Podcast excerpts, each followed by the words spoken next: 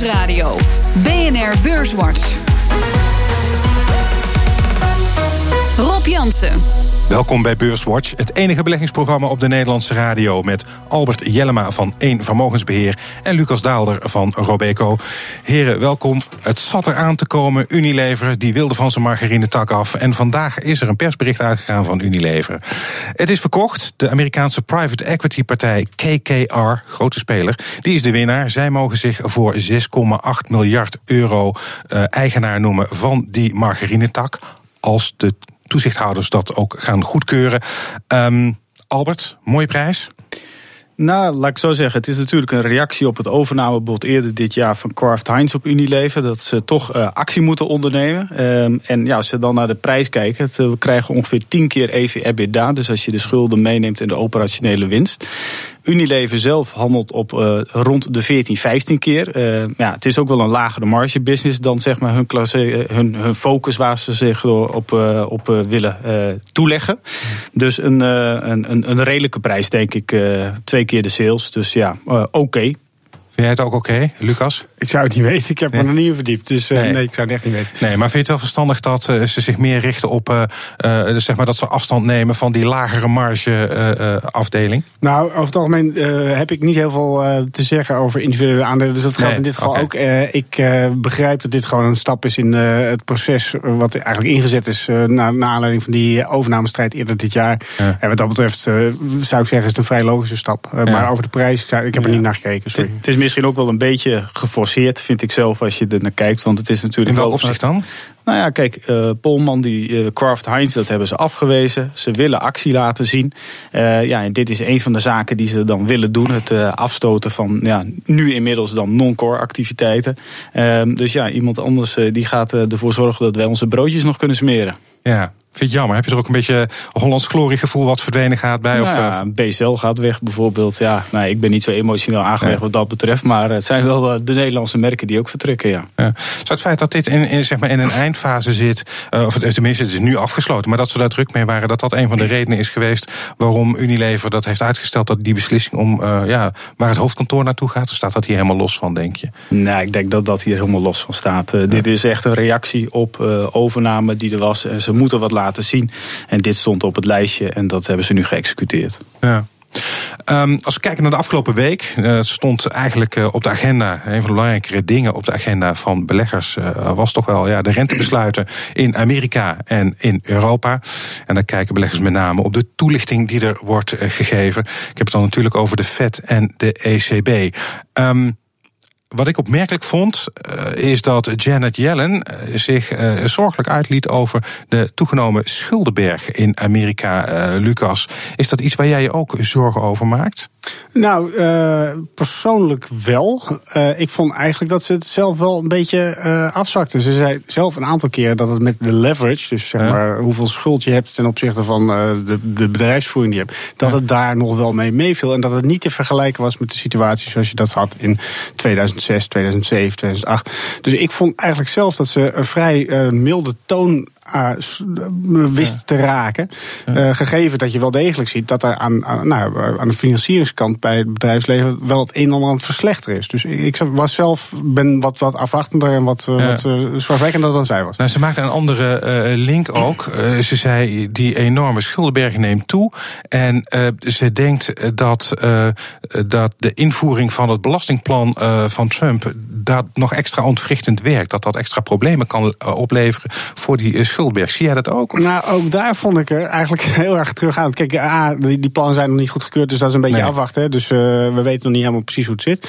Uh, ik, ik vond dat ze daar ook, uh, en dat was eigenlijk ook wel Jelle een eigen, vrij wollig taalgebruik hanteerde zonder al te harde uitspraken te doen. Mm. er was natuurlijk de vraag in hoeverre heeft die belastingplannen er nou toe bijgedragen dat die groeiraming voor volgend jaar omhoog is gegaan. Want ze hebben de groeiraming dus iets verhoogd voor volgend jaar. Mm. Nou, daar zei ze ook al van ja, ja en nee, want onze groeiverwachtingen voor 2020 2018. Daar zat sowieso al een verwachting in dat er een belastingplan aan zat te komen. Dus ik vond ook daar dat ze keurig om de hete brei heen dansten. En niet echt met hele concrete uitspraken kwam. Ja, je begrijpt dat het voor mij dan ook heel moeilijk is om daar interessante haakjes uit te halen. Aan de andere kant zijn het wel hele belangrijke beslissingen. Ze heeft ook gezegd, Albert, ja, dat het goed gaat met de Amerikaanse economie. Mm komen volgend jaar volgens planning die drie renteverhogingen gaan gewoon door. Ehm, de economie daar kan dat ook wel aan. Ze zijn er wel klaar voor, denk je? Ja, dat, dat, dat zeker wel. Uh, en ik denk ook dat ze het gewoon heel netjes heeft gedaan voor de, dat ze het gaat overdragen. Dat ze natuurlijk een uh, stad heeft gemaakt met de renteverhogingen. Ja, wat mij zelf wel opviel was toch, uh, daar hebben ze ook in Europa, maar ook in Amerika, is toch die inflatiecijfers die je dan ziet. Hm. ja, het, het, ja de, er is zo, volgens mij zoveel inflatie vanwege technologie, dat we eigenlijk niet die inflatiedoelstellingen die ze altijd hebben van ja, 2%. En dat, ja, dat dat toch wel elke keer een beetje een crux blijft voor de, voor de beleids bepalers. Dus ja, ik vraag mezelf persoonlijk wel eens af als de definities van wat is inflatie, als die wel goed is inmiddels. Ja. Nou ja, uh, dat, dat, die vraag die duikt volgens mij elk jaar zo'n beetje op. Dus uh, er zijn uh, voorstellen, er zijn mensen die zeggen dat het veel hoger moet zijn, er zijn mensen die zeggen dat het veel lager in werkelijkheid is. dus die discussie die, die zie je elke keer terugkomen. ze was hier ook wel weer dat ze zei van nou, wij houden wel vast aan het idee dat op de middellange termijn de inflatie terugkomt op het doelstelling die wij hebben. Want tot nu toe zit het natuurlijk die inflatie met name de, de kerninflatie in Amerika zit aan de lage kant. Uh, zij zeiden van nou, er zijn wel wat ons betreft eenmalige redenen waarom dat zo is. We gaan ervan uit dat dat volgend jaar wel richting de, de doelstelling van 2% komt. Maar je hoort ook daar, ja, ze houdt gewoon heel duidelijk uh, de, de kaart een beetje voor de borst. Uh, zou ik ook doen als ik haar was trouwens. En bovendien, ze wil niet nu al het beleid bepalen voor haar opvolger, want die gaat natuurlijk op een gegeven moment het stokje overnemen. Ja. Um, we hebben hier deze week natuurlijk ook Mario Draghi gehad. Die mocht ook weer opdraven. Uh, geen renteverhoging. Uh, opkoopprogramma gaat gewoon door. dat terwijl de groei in de eurozone best sterk is. ECB heeft ook zijn groeiverwachting wat naar boven bijgesteld. Ja, komen we weer op inflatie terecht. Komen we weer op inflatie terecht. Als je, ja, ik bedoel, ik luister uh, nagenoeg altijd op de donderdagmiddag. En het is elke keer weer van uh, de, de rente blijft lang laag. Veel langer dan dat we verder gaan met onze monetaire stimulering. De inflatiedoelstelling is 2%. Daar zitten we nog niet op. ja, het is, ja, je zou soms kunnen zeggen dat het bandje opnieuw kan worden afgedraaid. Want het, het is wel heel consequent wat het, ja. wat het verhaal is. Ja. ja. maar het is iets waarvan bijvoorbeeld uh, Klaas Knot zegt, uh, volgens mij twee weken geleden, van ja, hou er maar mee op. Het kan best wel een tandje minder. Hij zegt, die, die, die, die, die inflatie die wordt bepaald door wereldwijde aanbodfactoren. Daar kunnen centrale banken niet zoveel invloed op uitoefenen. Uh, alsjeblieft, voer een normaler rentebeleid. Wat vind jij daarvan, Lucas? Nou ja, kijk, ik, ik zit volledig in het kamp van Klaas Knot. ik, ik vind, kijk, de, de, de, de maatregel om op obligatie op te kopen, vind ik een, een paardenmiddel. Mag je in, in hoge uitzondering en in zeer moeilijke omstandigheden mag je dat inzetten. Maar dat is niet iets wat je als gewoon beleid moet blijven voort uh, mee door blijven, moet blijven gaan. Zeker niet als je ziet dat die economie gewoon echt goed doorloopt. En, en daar zie je echt een totaal ander beeld bij, bij uh, nou ja, onze aanvoerder, uh, onze Italiaanse aanvoerder zou ik wel zeggen. En dan kan je ook wel zeggen waarom. Kijk, het was wel interessant. Hij zei van ja, wij hebben het niet over een recovery. We hebben het over een aanhoudende groei. Dus een recovery, daar heb je het over op het moment dat je nog in een herstelfase zit. Dus dat je nog niet terug bent naar het niveau waar je hiervoor was. Nou, dat klopt eigenlijk voor alle landen, behalve voor twee. Uh, Italië en voor uh, Griekenland. En Griekenland is natuurlijk uh, het drama voorbeeld. Maar Italië, de, de omvang van de economie ligt nog steeds 6% onder het niveau wat we hadden uh, in het uh, eerste kwartaal van 2008, uh, zeg ik uit mijn hoofd. Ja. en, en, daarmee is Italië inderdaad wel het enige land in Europa wat nog steeds in die herstelfase zit. Ja. We krijgen natuurlijk ook wel een interessante discussie als we hier over een jaar weer zouden staan. Want Draghi zijn termijn loopt af in begin 2019. Dus je krijgt natuurlijk waarschijnlijk wel veel druk van de ECB, van de Duitse centrale bank. Ja, de vraag is, hoe gaat die wind waaien richting uh, eind volgend jaar? Want ja, de, gevoelsmatig uh, kan er wel eens een, iets heel anders gaan gebeuren... wie aan de leiding gaat komen ja. van de ECB. Overigens vind ik het als een crime om naar zijn, naar zijn persconferenties te moeten luisteren. Want ja. uit alles, uit al zijn poriën stroomt dat hij alle vragen dom vindt. En, ik heb geturfd, we haven't discussed that today. Dat is dus, we hebben het er vandaag niet over gehad. Die kwam minstens tien keer langs. Dus elke vraag die hij niet, niet leuk vindt, dan zegt hij... ja, daar hebben we het vandaag niet over gehad. Weggeparkeerd. Ik vind, ja, die man mag wel iets meer uh, show in, zijn, uh, in zijn persconferenties proberen. Maar dat doet hij niet. De vraag van Knot kwam ook voorbij. Ja, kwam ook langs. Ja, hebben, ze, hebben we het niet over gehad. Nee, nee. gewoon, gewoon niet op antwoorden. Dat, is, dat is wat hij dan doet. Dus, ja. ja. Nee. We zien. Ik ben benieuwd wie zijn opvolger gaat worden inderdaad. Maar wanneer zijn nou loopt de termijn af? Begin 2019 volgens mij moet er een, komt er een vervanger. Ja. Nou, we zullen het zien. Um, de bitcoin um, wordt ook een, is een vaste waarde.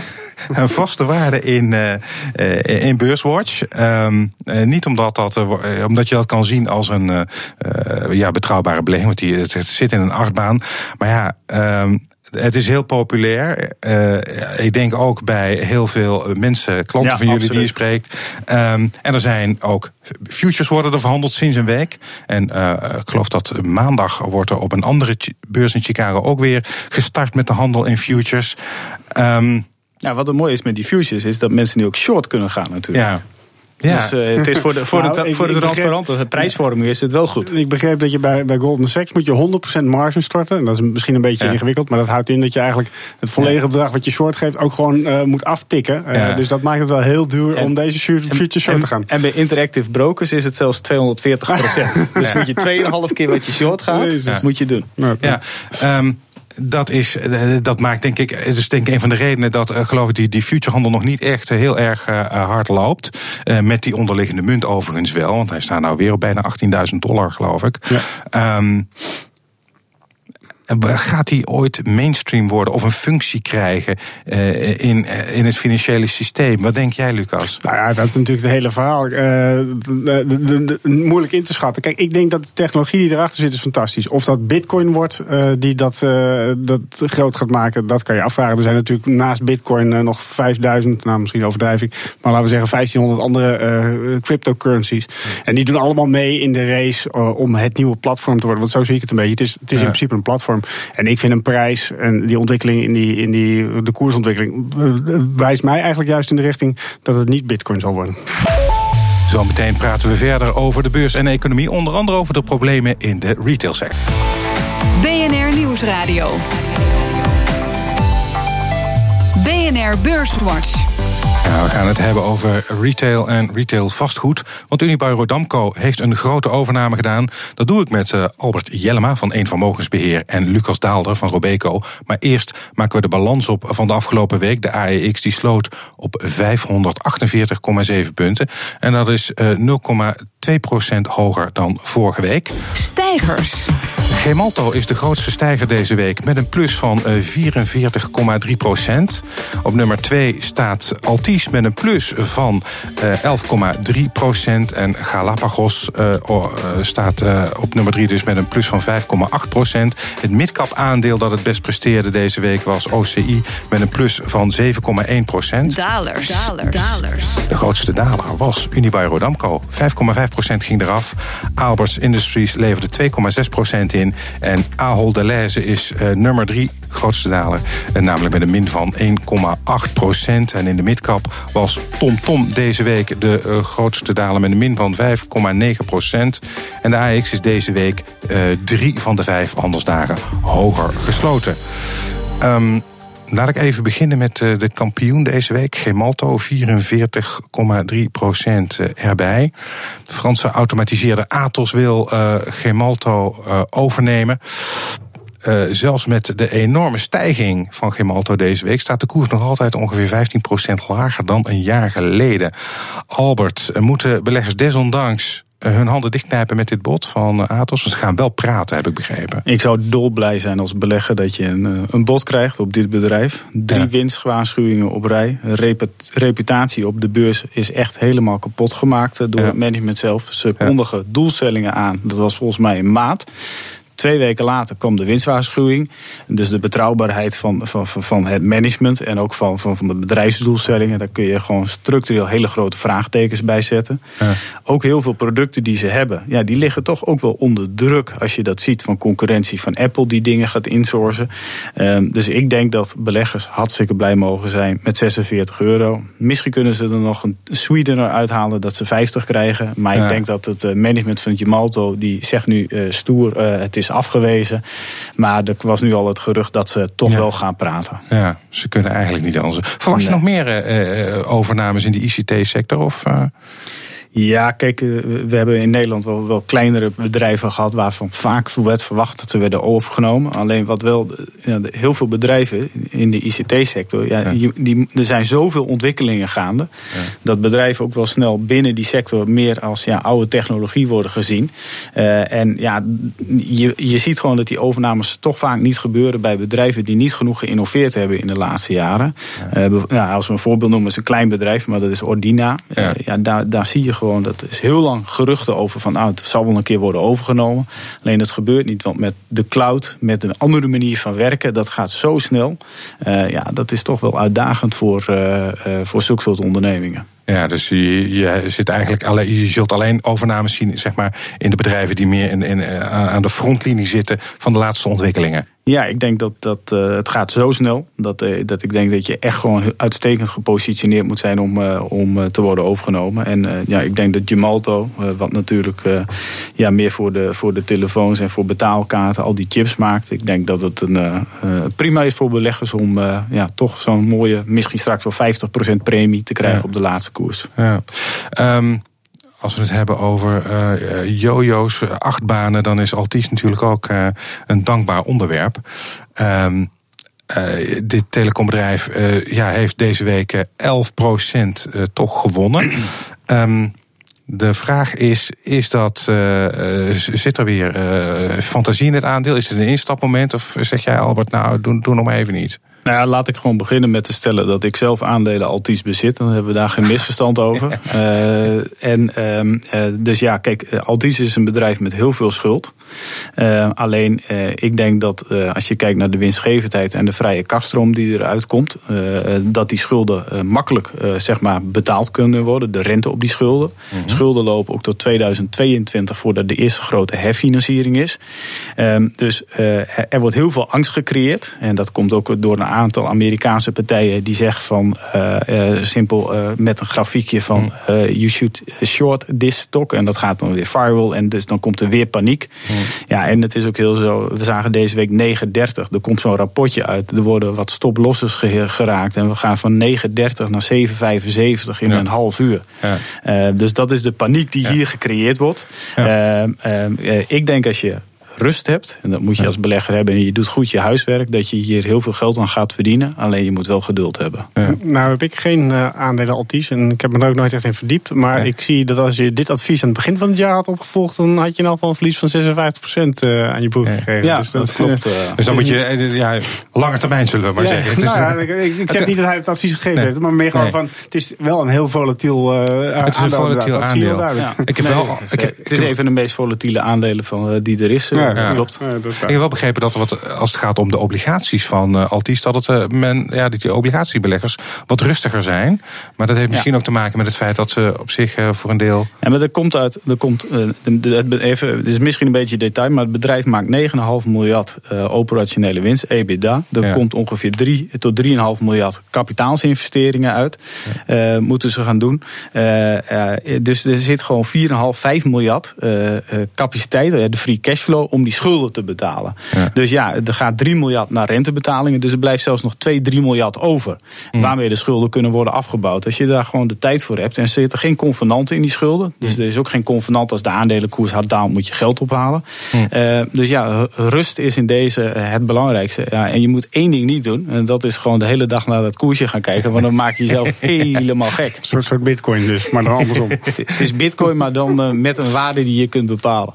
Ja, inderdaad. Het is uh, wel met een met, uh, fysieke en intrinsieke waarde.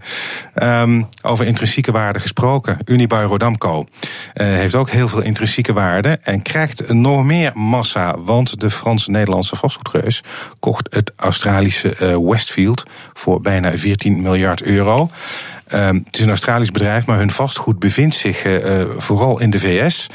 Um, Ja, dan vraag ik me af, is dat wel een goede zet? Want in Amerika, daar is heel wat gaande op retailgebied.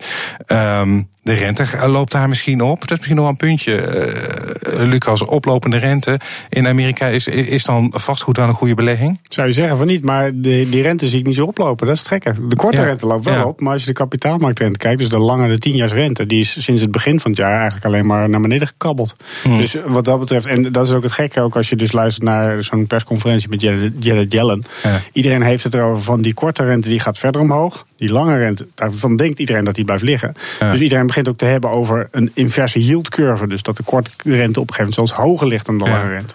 Uh, en als dat zo is, ja, dan zou ik niet weten waarom je, je, je daar altijd veel zorgen moet maken zelf geloof ik daar niet in, in dat verhaal. Maar dat is, uh, tot nu toe valt het dus heel erg mee. Ja, goed. Dan zit het risico misschien niet aan de, aan de rentekant. Maar als je kijkt naar uh, Amerikaanse winkelcentra, hebben het moeilijk. Ja. Um, Albert, ja. hoe, hoe beoordeel jij deze move? Nou, we, we, hebben hier best op kantoor veel discussie over gehad. En uh, wat goede bekenden van mij, die zijn ook heel van, uh, heel, ja, die zijn portfolio manager in het vastgoed. Dus ik heb wel eens wat, uh, wat nagevraagd. En wat je ziet is gewoon dat, wat je hoort is dat retail in Amerika is gewoon heel erg slecht. Ja. Alleen dat komt, winkelcentra's daar zijn heel vaak gepositioneerd rond, zeg maar, wat we hier nog vroeger kennen als een V&D. En winkelcentra in Nederland en in Europa zijn veel meer gecentreerd rondom, zeg maar, ja, een Albert Heijn, rondom Dus er is een hele andere dynamiek. Ja. Wat je wel ziet is dat die Amerikaanse bedrijven... die handelen soms wel 20, 30 procent onder NEV. Dus onder de netto vermogenswaarde. Uh, Unibail handelt ongeveer op de vermogenswaarde. Maar ze kopen 50, 15 procent premie op de ja. vermogenswaarde. En ze kopen een segment waar veel vastgoedbeleggers in ieder geval niet erg enthousiast over zijn. En uh, als je dan ook die premie kijkt en je kijkt naar de free cashflow die eruit komt, uh, rond de 5,3 procent als je de synergieën meetelt, 20 keer. Ja, dat is wel stevig. Ja, dat is dan waarschijnlijk ook wel de verklaring waarom beleggers inderdaad het aandeel deze week in de weektijd 5 procent ruim hebben lager gezet. We zijn weer bijna aan het einde van de uitzending. Heel kort jongens, jullie uh, mogen een tip geven voor de luisteraar. Mag van alles zijn, aandeel, obligaties, sector. Lucas, wat is jouw tip voor de luisteraar? Dan ga ik voor eh, de Japanse aandelenmarkt, de Nikkei. Dat was ook een van de onderwerpen die uh, naar voren was geschoven. Ik ja. vind, uh, als je kijkt naar de Japanse beurs, heeft het goed gedaan dit jaar. Maar is eigenlijk nog niet heel erg duur. Handelt op dit moment op een koers-winstverhouding van, moet ik even spieken, 14,3 keer voor ja. 2018. De winstverwachtingen voor 2018 zijn eigenlijk vrij laag. En als ik gewoon zie hoe die Japanse economie aan het aantrekken is, is dat voor mij echt wel een, een duidelijke tip. Japanse aandelen? Ja, ik kan maar één ding zeggen. Altis. je gaat echt uh, wel voor Altis. Dat, dat, durf je wel aan te bevelen. Nee, ik heb ze zelf, dus uh, dan kan ik ook gerust zeggen dat ik er. Uh, ik beleg er zelf in. En ik ja. heb er vertrouwen in dat dat veel meer waard kan zijn over, over. Niet over een dag, maar over de langere termijn. Altis voor de lange termijn of Japanse uh, aandelen. We zijn aan het einde gekomen van deze aflevering van Beurswatch. Dus ik dank mijn gasten dan ook hartelijk. Albert Jellema van 1 Vermogensbeheer en Lucas Daalder van Robeco. Volgende week is er natuurlijk weer een Beurswatch. Deze uitzending die kunt u naluisteren op de website van BNR of via de BNR-app. Heeft u nog vragen, dan kunt u mailen naar beurswatch.bnr.nl of een tweet sturen naar Rob Dank voor het luisteren.